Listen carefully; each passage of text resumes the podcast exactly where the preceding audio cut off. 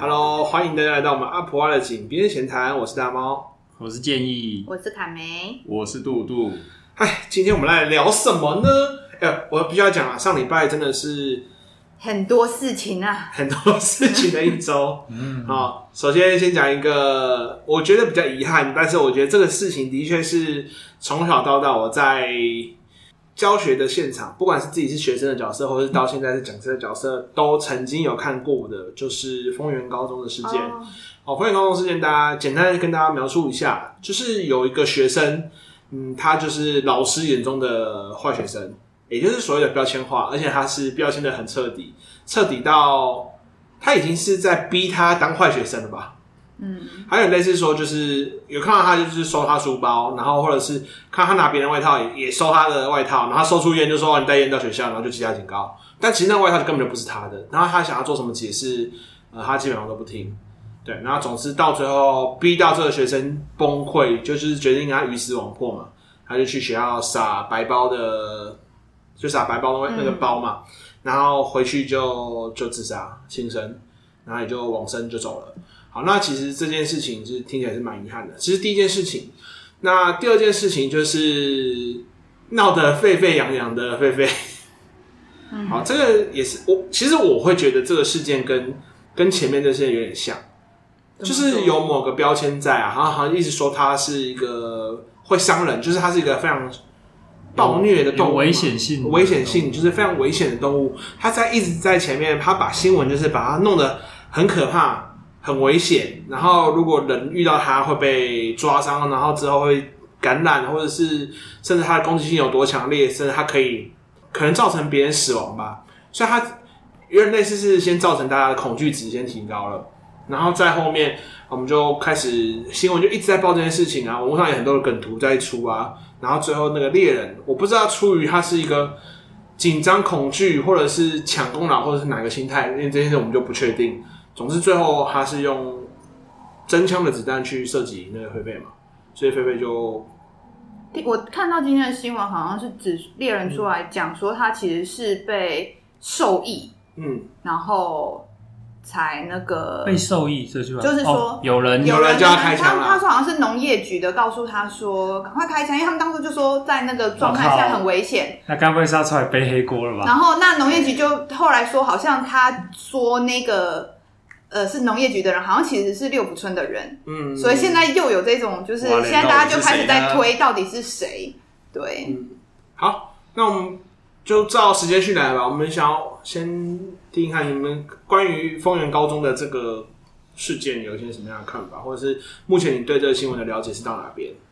就我昨天跟我女朋友有聊到这件事，然后我好像害他心情很不好。怎么说？因为他就觉得这个消息很沉重，然后他还有看到说有网友留言别的事件，就是说宜兰好像也有类似的这种儿儿少被师长霸凌的事件，然后他就继续点进去看。然后看完之后，整个人就变得很沉重，心情很差，嗯，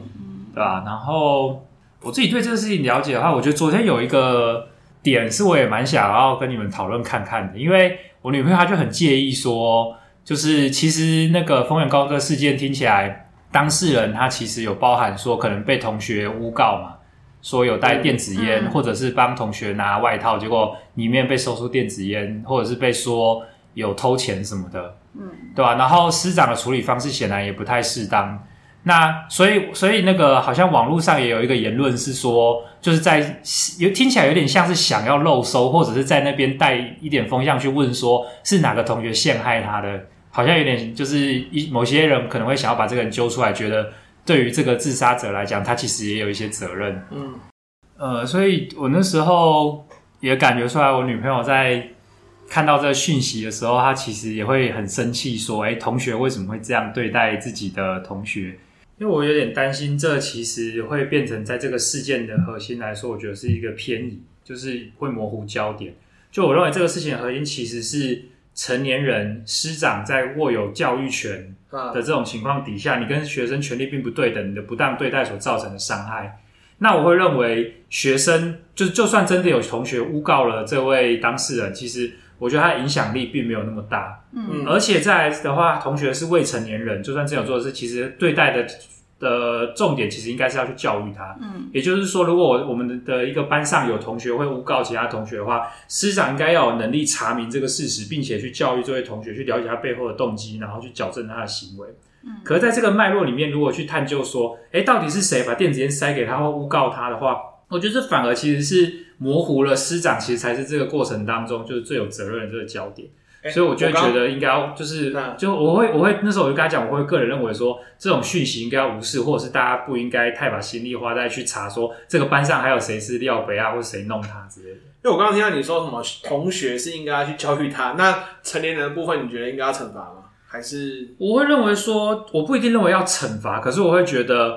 对待的角度可能就会更有不同。是如果是学生的话，我觉得承担责任跟教育他正确的做法来讲，我觉得后者其实会比前者。更优先，嗯，因为我会认为成未成年人本来就没有完全的那个责任的义务，就是他们应该在他们有限的范围里面承担责任，嗯啊，可是成年人的话，我觉得就要对行为完全负责，所以我会觉得，如果造成伤害，他们应该最优先的就是能够完全的承担他们应该负的责任。至于要如何再教育他们，或者是让他们协助他们能够继续，也许继续待在这个环境，继续跟这个学校的学生建立关系，我觉得那是后者。所以如果比较严重的话，甚至应该要让他们真的可能就是剔除他们的职位，或者是。负起就是刑事上的法律责任等等的。哎、欸，那我好奇问一个问题哦，对你们来讲，你们觉得怎么样算是所谓的负责，或者是负责该做到什么事情？嗯，我自己比较没有从传统的正义的观点，就是说好像负责就应该要受到惩罚或遭遇害处了。嗯、可是我对于负责看比较像是能够理解错误，并且能够尽可能的弥补错误所造成的他人的损害，嗯、然后试着重新恢复与他人正当的社会的关系。因为，因为我觉得我刚会问这个问题的原因，是因为我们还蛮常听到，比如说啊，出什么事我负责。那我负责的那个负责到底代表什么含义，或者是该做到什么地步？其实我从来没有听到有一个人可以给我一个很明确的答案。所以就说就讲了一句哦，我负责。啊，我负责，那你要怎么负责？反正就是我负责，对吧、啊？有时候其实，如果是照我刚刚定义，其实是负不起这个责任的、啊。对，当然这个负责可能有点指的是说，反正出什么事可以怪我哦，对吧、啊？啊、但是如果真的怪你，那你如果也摆出一个啊，我就烂命一条啊，你要怪就怪态度的话，那其实还真的是追诉无门。呃，那我想听一下凯美，你觉得负责是什么？我其实我我蛮同意建议的讲法，我觉得其实就是，如果是这个学校，就是这些学校老师，他们应该要能够。承认自己的错误在哪里，嗯，然后并且要，比如说，比如对于要承认错误嘛，然后向家属道歉，嗯，这些，然后以及并要承诺说，哎，未来可能如果他还，因为我不太知道他们的那个惩处嘛，对，惩处范围在哪里，但如果他还要留在教育现场，我觉得他必须要能够做出一些保证，对啊，做出一些保证，对啊，就承诺自己会做这件事情，我是不信任的，嗯、我从来不信任任何保证。是啦，但我觉得必须要有知道说，哎、欸，因为我觉得一个是他要能够先知道自己到底做错在哪，因为我觉得看到蛮多老师之所以为什么会不信任他的保证，是因为他根本不知道他的错在哪里。哦。然后，所以他只是一个、嗯、哦，为了让这件事情过，或者是大家就会觉得，哎、欸，把这件事情压下来就好。那那确实，那他的保证是没有没什么意义的嘛。嗯。可是凯美讲认错这一点，我觉得如果我们以一个有尝试去理解人性的角度来看啊。我会觉得，就算他们是成年人，单纯的以一种就是追究以及要求的角度他们认错的话，我觉得我们确实会得到某种形式上的满足。嗯、就是可能最后举个例子，某些人下台了，或终身不再不能再执行教职了，或是跟狒狒鞠躬之类的吗？呃，为什么跟狒狒有关？但反之。反正就是最后他们心里面是怎么想？他们是真的认错、反省，或是理解这一切吗？我觉得可能没有。嗯、而且另外某些可能跟他们抱持相同态度的教育者，仍然继续在教学现场，差别也就只是他们没有遇到这个爆炸点而已。嗯，我我会觉得这样其实不是我想要的。那我就是进一步去想的话，那怎么样可能真的可以让师长就是理解这样的做法是错的？我觉得其实那是一个。我觉得是一个整个社会的所有人要共同面对的事情，而他其实会很耗心力，嗯嗯，对吧？所以这个我其实也有一个点，如果你们有兴趣，也可以分享看看，就是你们有遇过长辈或师长是真的会认错的吗？啊，我先分享我个人经验的话，我有注意到这在我生命经验当中非常稀少，然后对我也有影响，就是我对权威会不太信任，而且我自己也不太知道怎么认错，嗯，因为我缺乏一个好的典范，是既不折损自己的尊严。但是又真的能够承认错误，然后从而继续跟也许在权力上或辈分上比自己低的人建立友善的关系。其实我遇到的权威很多给我的感觉都是，他们要不就是呃遇到错误的时候就无视，或者是说他们会以一种很扭曲的方式认错，是你大概已经知道他的意思，就是他也承认这是错误了，可是他就是不会跟你低头，或者是对于你所承受的伤害给予道歉啊或弥补，或者是有的有弥补了，但是就坚决不会让你感觉到说他他他的意思是他做错了，然后这都会给我一种感受是。就是觉得，就是好像如果你承认错误，就折损了你的权威性，你就是一个糟糕的权威一样。嗯、可是我不认为这是个别的案例，我会认为这有可能是我们台湾确实有这种一个文化，一个文化或一个集体的一种价值信念，使得权威者都不敢犯错，犯错了也不敢承认错误。我记得之前听到有一个蛮好的形容，他就说我们台湾的家庭，他们的长辈认错的方式就是假崩啦，会来叫你吃饭。这其实就是他们的软化的一个讯息，嗯、但他其实从头到尾没有跟你说道歉，嗯、也没有说他错在哪里，嗯、反正有点类似是我已经给你一个台阶下那种感觉，嗯哼。对，然后我就说哦，假崩啦，这个这句听起来好好具体哦，对啊，可是其实这就是在我看来就是一种无效而扭曲的道歉方式，是我觉得他多少还是会在晚辈心中留下一个印象，就是说你们就是拉不下脸来，你就是没有能力。承认错误，嗯，对吧？啊，这的确他们没有能力，没有错啊，啊！但是我们现在有办法补充他们的能力吗？我是觉得我没有那么有把握去做这件事情啊。可是，所以如果我们可以至少找到一个方法，是我们现在作为成年人，我们有能力建构一个社会互动的模式，是我们自己能够勇敢的在面对压力以及面对辈分或权力比我们低的人承认错误，然后仍然从而建立好的关系的话。我觉得这个模式就有机会在我们应对的这些晚辈中被学起来之后，等于是从我们这代开始洗干净嘛，就是上一代确实洗不掉的，我们就尽可能和平相处就好啊。这一点我跟我朋友学有学到，就是就是比较不要脸一点，说哦对不起，就是勇于认错，然后呢哦我就烂嘛，不然你想怎么样？哎等等，可是 这个态度不行，可是你这个态度就有点到我刚刚讲的啊，如果你是。生活中这态度当然无所谓，可是如果你是师长，你摆出这个我就烂的态度，那确实会丧失你的权威性。呃，我们今天现在讲的难点就在于权威要如何在不在他所带领或者是教导的对象眼中丧失权威性，但又可以坦然的认错。我自己还有想到一点是跟政治责任有关的，因为我们台湾确实好像也有一个文化是说，你失败了做错了，你就要负起政治责任，就是下台。可是这个其实就会有一个风险啊，所以所有有权利人都不会认错，因为有认错就意味着他必须下台，他就会丧失他的权利。那等于是，可是我的想法这点跟你有点不一样，是因为我觉得下台不就是烂摊子就丢给别人了吗？对啊，我其实很不 我觉得我超难理解的。我其实完全没办法理解，就是所谓的负责任就是下下台，然后就把就就让别人来收烂摊子，那不就是别人要收烂摊子吗？对啊，所以其实我是说，如果我们会有这种政治责任的想象，就是如果你做不好，你就得下台的话，当然我并不是说。各种的做不好都有资格继续坐那个位置啊！可是我觉得，如果我们社会没有能力区分某些做不好是真的他丧失资格，他没有能力，还是某些做不好是他有点运气不好，或者是确实有改善空间。如果是后者的话，直接要人家下台，我觉得这这就是在助长我刚刚讲那个文化嘛，就是权威都不会认错道歉，因为认错就会丧失权威性。那我们可以延伸的看到，包含行政人员、包含老师，他们都不会认错，因为他们都是这是他们的饭碗啊，他们当然得捧好啊。嗯，像这个这次事件哦，那等一下换你说。像这次事件，我记得好像还有看到一个讯息是说，学校其实在同学自杀之后有召开一些紧急处理的会议，然后听说好像学生们有下被下达一些封口令或威胁，是你上网 po 的那些文，学校都有收证。更糟糕啊！对啊，所以你看嘛，这就凸显一件事嘛。第一次的错误，我就要靠更强硬的手段来镇压，原因就在于说，因为我内在也知道我不能认错，认错就是摧毁我的这个我的职业生命。嗯。我觉得姑且先不论这些大人他们没有负起责任点，我们每个人自己扪心自问：你会想要你自己的职业生命被威胁，或者会被摧毁吗？那你一定会想要在威受到威胁的时候，努力的保全你的职业生命的。我会觉得，因此我觉得比较好的设计方式应该是让人们会感觉到，在这种危机时刻的时候，你做对的事就是承认错误，是真正保留你职业生命的正确做法。可是我觉得我们的社会好像并没有这样的教育以及提供这样的方法。我们社会的教育确实也比较像是你错了，反正我们就会踩死你。然后大家站在一个远处等着看你被踩死的那种感觉。嗯，我刚刚是要补充说，之前那个刚开始工作的时候啊，然后呃，忘记是哪一间公司，他们就有分享一些那种什么成功人士的故事啊，嗯、或什么管理学的文章。然后这边有一篇，他就在讲说，他标题就这样写哦，就是大意是说，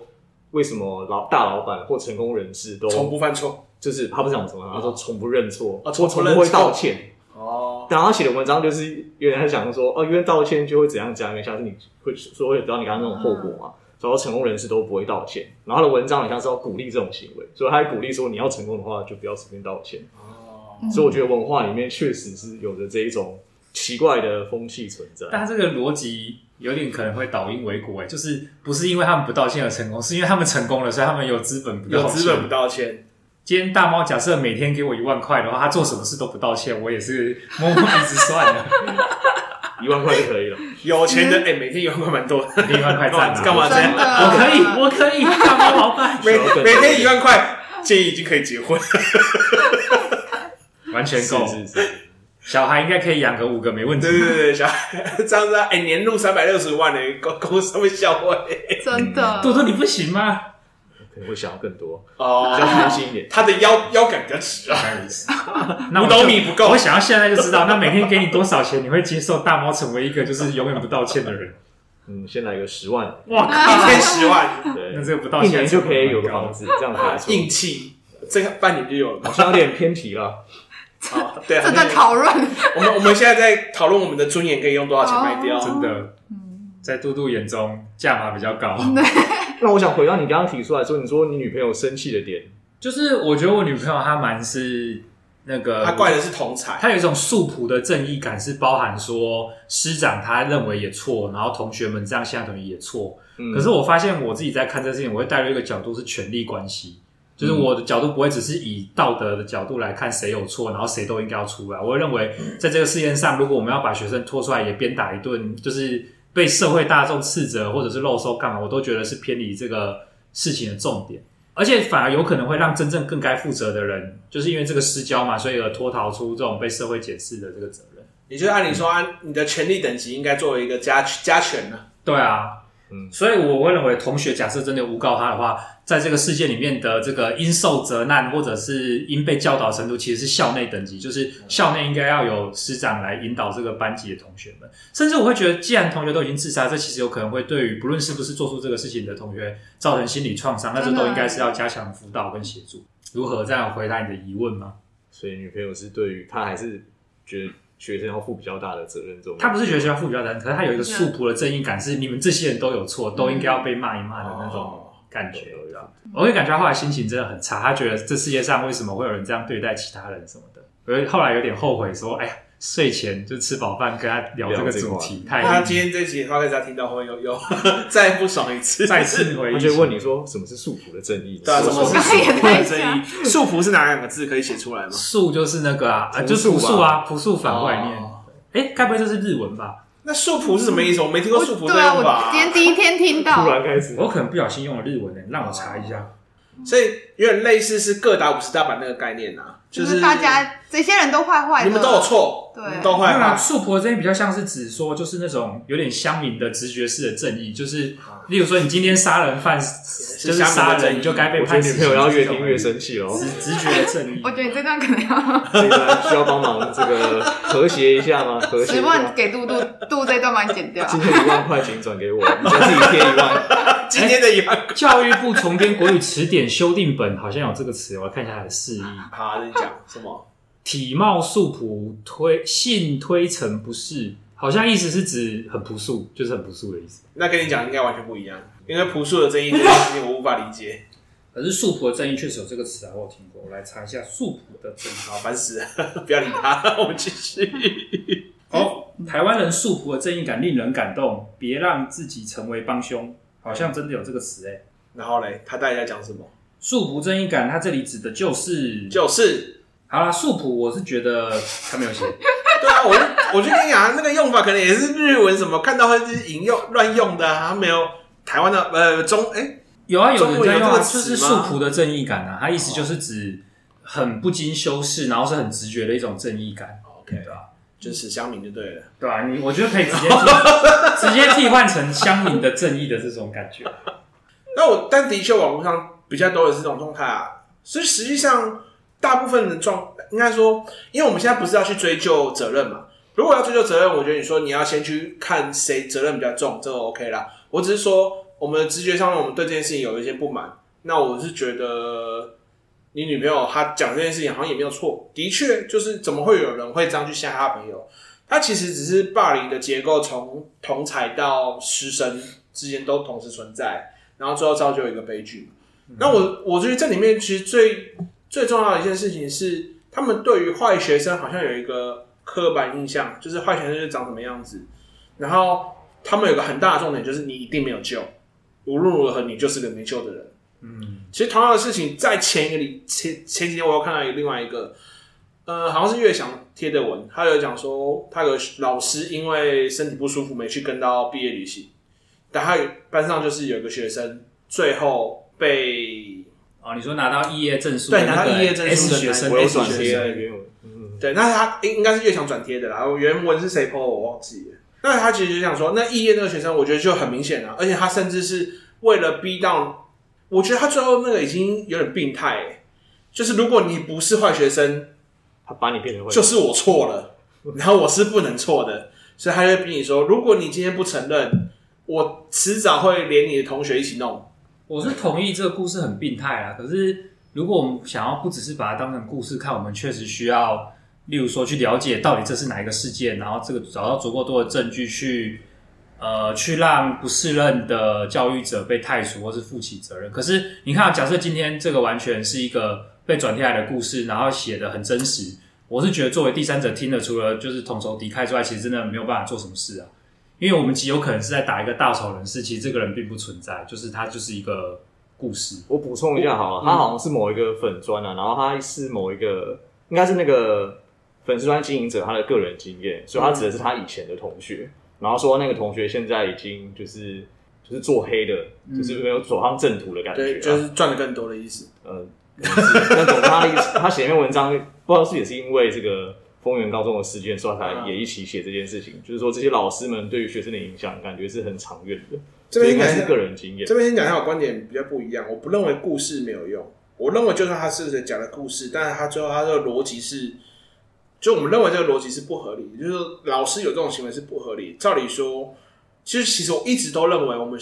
应该让老师有一个良好的退场机制，不应该是考上就是巅峰。我这辈子考上之后，我知道怎么多让，我只要不要去强奸女同学、男同学，我基本上我很难被弄掉。而是应该你有没有适任或不适任的问题。就我们对不适任教师，其实现在太宽广了吧？对不对？我去针对学生，我也不能拿他怎么样。我上课念课文，你也不能拿我怎么样。我没有重视这份职业，你也不能拿我怎么样。这不就是我们学校老师现在的问题吗？有可能诶、欸，但是那如果回到我们闲谈，可能可以谈出一些属于我们自己的结论的话，嗯，我们会想要怎么？我们会想要怎么做，或者是发展出可能什么方向的策略来解决这个问题？就假设现在聚焦的是。学校内可能会有一些教育者，他们有自己的问题，而这个问题使得他们没有办法胜任教育者的工作，反而会伤害学生的话，例如说大猫，你会想提出的是一个退场机制，然后可能例如说发起公民联署，然后要求国家改法律，使得教师开始有更符合你刚刚讲的期待标准的退场机制。我本身会期待这件事情啊，甚至就是呃，甚至像大学里面的那个教学评鉴嘛，教学评鉴，我觉得是学生会打分数嘛。阿教练凭借去头去尾取中位数来作为这个老师的得分。那如果他每次都低低于某个分数，然后又是整个大平均，就是整个大环境每个人对他评分都很低的话，那我觉得表示变成需要请某些更有公信力的单位来针对这老师做一些调查，然后来决定他要不要退场。我就，我觉得举例来讲，他只能是其中其中一个方式嘛。比如说他可能教学不适任，还是他的道德或者什么东西不适任。我觉得这东西。应该还是可以做，但其实现在很多人都说，哎、比如说呃，教学评鉴这件事情，很多我很多人就是很害怕这件事情，因为他们觉得学生就是会乱打他分数。我就想问一个问题，你为什么会怕学生乱打你分数？但是也蛮可以想见的、啊，就是最后可能会评分比较高的，不一定是真的教学认真，或者是教的内容好，而是让学生分数好过轻松，然后跟学生关系好，或者说是相愿的老师。那我觉得它可以交叉比对，包含说你的考试分数，就是你的最后你自个人的成绩嘛，比如说你的模拟考或什么东西的成绩，然后再配上学生的评分，它一定可以弄出个比例来。你在某个方面一定有你突出的地方。如果你什么都烂，那表示不好意思，你这老师大概也差不多该死一死啊。也没那么严重。对啊，是该该可能就对啊，如果你什么都烂，你最后学生成绩也不好，学生看你也不爽，然后道德上学生也认为你不 OK，那你什么都不行，那甚至是这样的老师教得下去也是蛮辛苦的啊。对啊，然后我觉得那你本来也差不多该退场了哈。我我其实，在原则上是认同有更好的评鉴的机制，可是我自己也马上可以想到的是，就是这种东西都嘛是上有政策下有对策。那评鉴因为是死的的关系，嗯，其实最后执行起来很有可能还是会有弊各种弊端重生。是说，因为执行的仍然是人嘛，那人的心思思维方式没改变的话，极有可能还是会有各种的造假或者是收买的情况发生。哦，就这一点来讲，我是用游戏设计的观点来看，我认为永远东西都是先出来再改正。你现在什么说这东西弊端很多，说我们不用，我觉得那都屁话，因为你只有真的用了之后，我们才知道什么弊端，才有办法去修正这件事情。所以所有东西只有真的上路了，我们才有办法改啊。不然你所有东西都是预想了半天，就发现你预想事情根本没有搞，搞不好这辈子根本就没出现过啊。这我也同意啊，可是。这就跟如果我们有一些改革会大幅度的影响到已经人们已经拥有的东西，他们会很激烈的反抗。嗯、所以我刚刚在想这个问题的时候，但但我要先强调，我不是说你这个做法错，我只是感觉到它的困难会让我可能会想另外一个途径，是不直接的去用这种制度上的改革，而是比较偏教育的角度是，如果我们可以提供学生更多的训练，从小时候开始是关于。民主的治理，还有就是包含像儿童权利或者是人的基本人权的话，他们其实能够更敏锐的去判断老师有没有侵害这些权利，并且做出反应。像我现在就有观察到有一些粉专啊，或者有一些组织，他们其实就是在推广这件事情，就是更注重学生的权益，并且协助学生了解什么其实是他的权利，而老师不应该侵犯。在这个例子里面，其实如果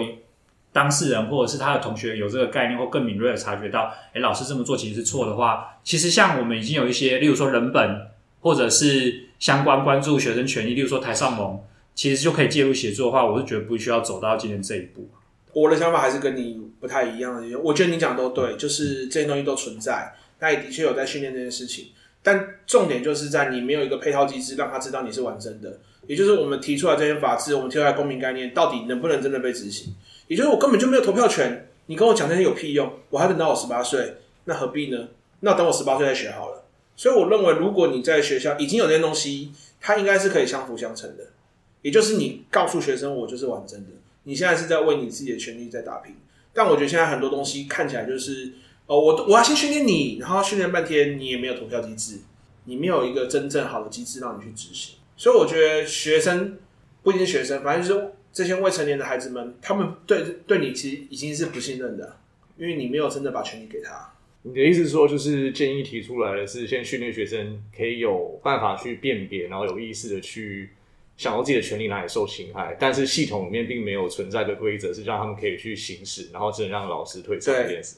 我觉得像，所以这点的话，他们其实有诶、欸，我真的觉得他们只是不知道。嗯，就他们其实有权利去抗衡，包含就是行政层级或者是师长的某些滥权，他们是可以的，因为现有的包含教育部以这样的制度，其实是有在关注这件事情，而且是能够。真的有照法规的话，是可以去抗衡的。可是我是觉得学生他们其实根本就一来不知道，二来没信心。那这个都是需要靠包含教育他们，而且甚至有提供组织的力道，然后而且真的深化学生治理的这个自治的精神，我觉得是可以做到的。因为我觉得至至少我们大家都当过学生。可是如果真的我在学校遇到不适任教师的时候，我其实刚刚我就在查教学评鉴或什么，我觉得对于一般人来说根本不知道到底老师是怎么被评鉴的。然后，如果我真的遇到不适任教师，我到底可以跟谁反映？我觉得这个其实光我们自己走过这学生的路，我们都不知道。那我觉得更就是现在的学生也不会知道啦。我觉得这就跟现在在推国民法官是一样的概念啊，它就是一个全新的制度。你会推行的时候，它当然会有很多阻碍，但其实它它有它推行，因为它必须要让你知道它是完整的道理啊。我本身是蛮期待国民法官这个制度最后行使的结果，嗯，那所以我觉得相对是，我只是觉得更早可能在教育现场，呃，由学生应该也要能够对老师做一定程度的评鉴。但目前我只知道大学端有这件事情，嗯，但其实也就是只有期末打个分数啊，你分数太低会被找去喝咖啡。嗯，目前最惨就是喝咖啡而已啊。因为我自己在想说，不知道我女儿以后念。其实她应该说她现在就在念书，但是因为幼儿园可能还比较不会遇到这么这些事情。但我在想说，因为像你们刚刚在讲说权威者愿不愿意道歉，只是像我们家其实是我跟我老公是都会跟孩子道歉的，嗯、但我就会在想说，可是以我女儿的个性，会不会她未来在校园里面遇到这样子的类似的事情的时候，嗯、我不知道她有没有勇气去反应。可能会跟家庭教育比较有关系啊。我觉得到有没有勇气去执行这件事情，就像丰原高中这件事情，他跟他父亲是怎么样沟通，我也不知道。我其实也会觉得这一件事很重要。是家长，比如说孩子，如果今天跟家长讲了这件事情，那家长到底相不相信他说的是真的？因为我之前就看一部剧，然后他片中就是连妈妈都觉得他是他杀人，然后完全不给他。就是帮他好像想了一堆逃跑的计划，就是让让他把他送到国外去。可是那个后来发现根本不是他杀的，可是家长完全没有要听孩子讲，嗯、然后有连家长都不信任孩子。那我觉得确实，那孩子就是他也不会想要向家长求助，或者是向其他人求助，因为他对于外外边的人，其实他完全他不知道相信谁啊。我觉得其实还是很辛苦哎、欸。对啊，哎，你这样听起来应该他在学校应该也被排挤。对啊，如果会被学同学这样陷害的话，我让我想起我国小的时候，我们班有一个同学，嗯、然后国中、呃、国小，我在国小阶段的时候，然后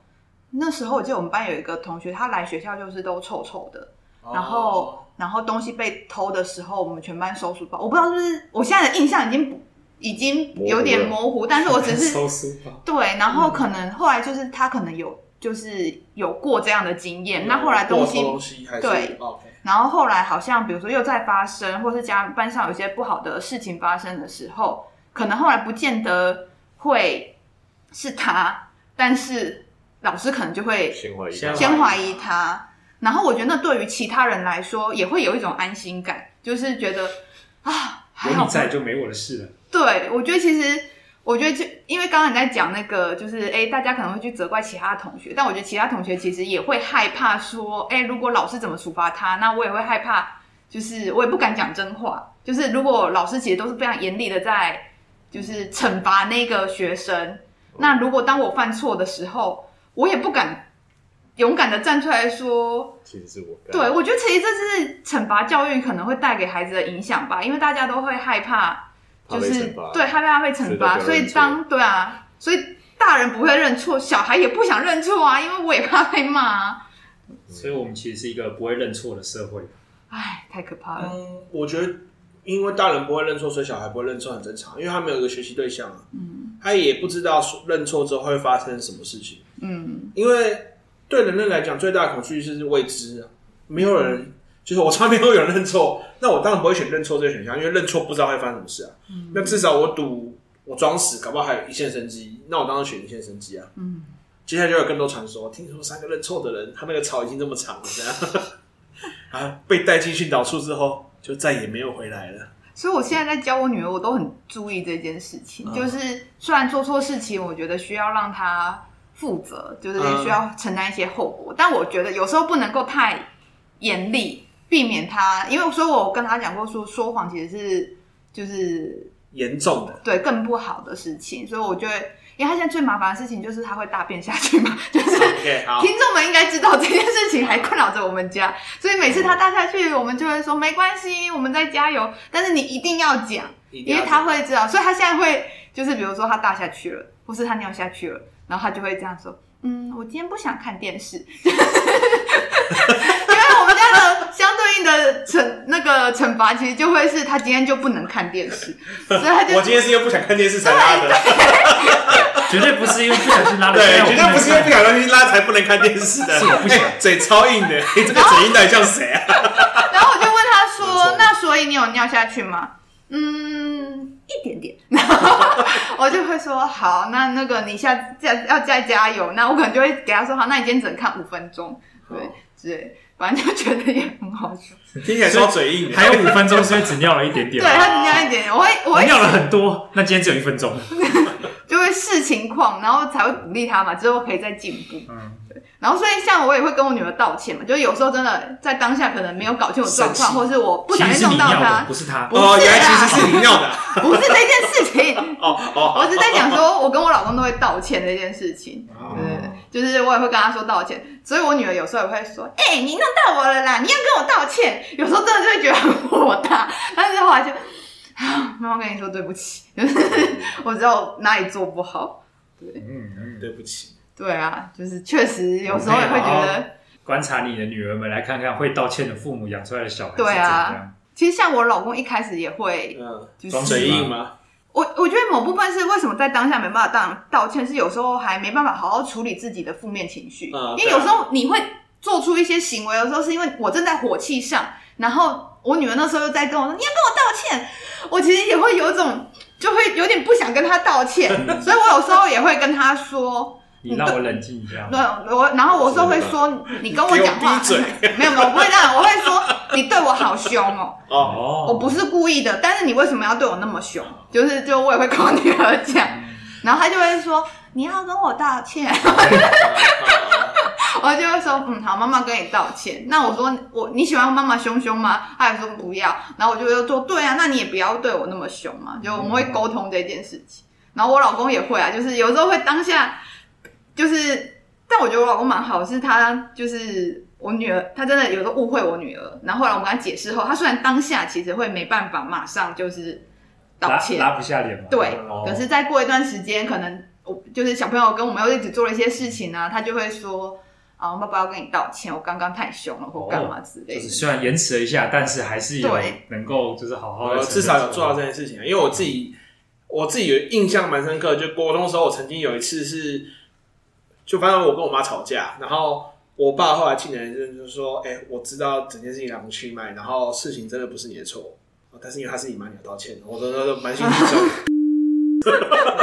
可是那就法师就是我们不讲理了嘛，嗯，对，我们只讲身份嘛，然后不只讲身份，那有什么好说的？就没什么好谈啦、啊，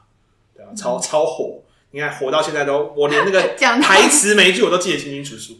嗯，对，超级不爽。这确实，如果试着去理解你爸背后逻辑，搞不好真的就是辈分以及情谊是大于所谓的我们客观认知对或错的道理。认知就是可能就是他比较传统一点嘛，就是认为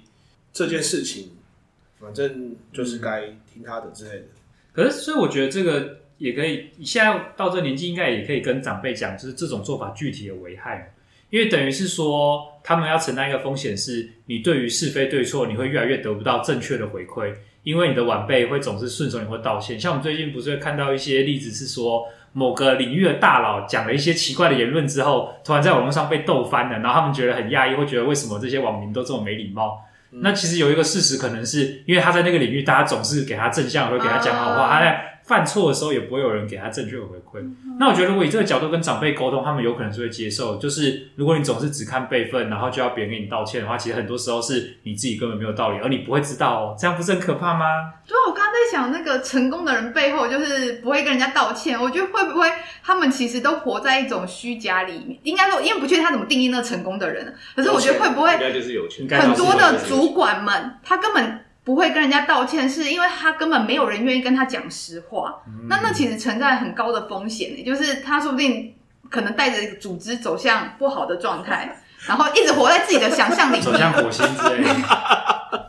没有，我突然想到有一本全球很知名的气管书，叫《戴伯特法则》。嗯，然后它是一本，它有画成漫画，然后又收了很多所有的那个读者来信。它里面就有一个第一条法则，就写说。越笨的人，就越要把他提到当主管，因为他对整个企业的伤害最小。因为做事都是底下的人，所以你把智障提高到当当主主管这个位置，反而不会出事。他气管第一条就写这个，本来以为是讽刺，但我后来发现是真的。我有的没没没听懂脉络，也可以。他说：“你的这个 team，假如我们这么个 team，我们需要提拔一个人当我们这个 team 的主管，从、嗯、这四个人里面选最智障的那个当主管。”为什么呢？因为主管对整个企业的伤害会最小，因为做事的都是底下的人。做事的都是底下哦哦，所以做做事的都是比较聪明的人。对，所以你需要聪明的留下来帮你做事，你就永远不能升职他。所以你越会做事，哦、你越不能升职。这就跟我们我国有很多博士生、硕士生一辈子毕不了业，因为你太好用了，所以你教授不会让你毕业。啊，这么过分！其实这件事情，我曾经有跟我妈谈过啊，因为我妈教授嘛，还有很多博士生啊，嗯、我就问她说这件事是不是真的存在？她说她真的心里常常会有好几次会想说，我好不希望这个人毕业。嗯、可是他的道德，就是我妈在某某程度上面道德洁癖，我是蛮信任她的啦。嗯、她最后她的博士生是有毕业的啦，嗯、但的确也也就真的有很多的博士是没办法毕业的原因，是因为他太强。所以是指导教授会不想让他毕业，或者是需要做他的论论文不让他过这样。他就说：“你这个还要再加强哦，啊，你这个还要弄满你的年限，因为博士年限很长嘛。”啊，八年吗？还是？嗯，总时数我也不知道，或或者是各领域有没有状况我不知道。但他有，这时候还要分有良心一点点，还会会找很多钱给你。就是你就当做这是你的职业，嗯嗯，啊，没有良心一点，就是反正你就自己想办法，反正你想要毕业证书嘛，嗯，对啊，然后你就要怎么样混啊，嗯，对啊，所以我是说这件事情倒是我真的有看过的，嗯嗯，对，所以我才好奇，我就问我妈，我妈说，对我心里有时候真的会这么有一点不希望他们毕业，但是没有办法，他觉得他他觉得别人的人生压他身上这件事情，他压力太重，嗯嗯，所以他还是会想说，你们就想办法快点弄出去。嗯，对。哎，凯梅，那你自己的长辈或你爸妈是会道歉的人吗？因为我好像有听过你讲过，说就是被叫去跟对啊，道我刚刚跟家长道歉。我刚刚在讨论过程当中，我其实小时候是没有，但我现在因为好像就是现在跟家人关系蛮好，可是好像也没有什么需要他们道歉的时候，所以我有点不太就是没办法测试他们。对对对，现对，但小时候确实会是，比如说我们的我爸我惹我妈生气，然后我爸就会说。你跟妹妹赶快去跟妈妈道歉，就是也是要我们认错。但有时候我就会觉得说，又不是我的错，然后我会很生气这样子。所以小时候确实我们家也是，通常都是我跟我妹要跟我妈道歉。就是你们家是会道歉的，不过都是晚辈道歉。对，都是晚辈道歉，或者是我爸道歉。就是，所以你爸会道歉。对，那你爸就是会道歉长辈啊？这不太这样，你清清楚，你爸是对你们道歉，还是你爸是代替你们跟你妈道歉？我我爸是代替他自己。就是因为他有时候会惹我妈生气，然后我们家地位最高是我妈，所以我爸做错事情要跟我妈道歉。那这样一样是辈分低的，一样也是低最高的道歉。对对对对，只是他在示范辈分低的人该怎么道歉。对对对，孩子们好好看，为父子示范一次，猛虎落地式。我爸好像也不会跟我们道歉。是的啊，对。我只记得，那你们家可以先 pass。嘟嘟，你们家会道歉吗？我觉得小时候不会，但大概到高中、大学的时候，就是哦，我妈好像会就是判断说，哎，孩子可能比较明理的，或者她判断说她觉得我会比较讲道理的时候，她会跟我道歉。原来如此，对，但其实回想起来次数也没有很多了。那那那就那几次，你觉得对你来讲，对你的人生发展来讲，是个正向的经验吗？是个正向的经验。或者是换个方法问，是你觉得你的家长如果为他们做错事情，有跟你道歉跟没跟你道歉，对你来讲会有什么影响？我觉得好像很难去比较有没有那个影响，但我自己会觉得，好像确实会比较愿意承认错误，就是没有那么排斥。我本人比较不会那么排斥承认错误这件事情。承认错误，但哎，你刚刚是说你自己啊？对，我说我自己不会那么排斥这件事。我刚刚也想说你在，我刚刚以为在说长辈承认错误，但是没有道歉的。有有有，他有道歉。好，OK。欸、其实刚刚讲讲讲，我突然发现有哎、欸，我近期其实有听过我娘亲，就是我现在分一下，一个是我妈，就是我爸再婚的，一个是我娘，嗯、就是生我的那一个。嗯、他其实有亲口跟我讲说，就是就是说儿子对不起，就是我真的，你的成长过程中应该给你很多什么样的帮助，但他没有办法给我。然后我觉得这好像也不是你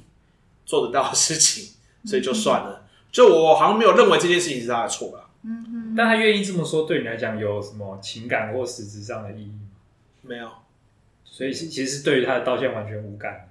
我觉得他没有错啊，所以就是我觉得道歉要有感。第一件事情是，你也认为这件事情他有错，嗯、然后你也认为这件事情他应该跟我道歉。可是，呃，毕竟我已经在某种程度上面，我会脱离家庭上面，我会觉得说，我不觉得你是我妈就应该做到哪件事情。嗯，所以相对我也没有觉得这件事情你有什么很大的错误。嗯嗯，然后说很大的错误是因为你在争抚养权的时候争输了，这是你的错吗？这不能怪你吧？嗯、你也不想输啊。对吧？啊，只是说其他的帮助，我就觉得就呃有很多双方家庭之间的问题嘛，因为我也很很早期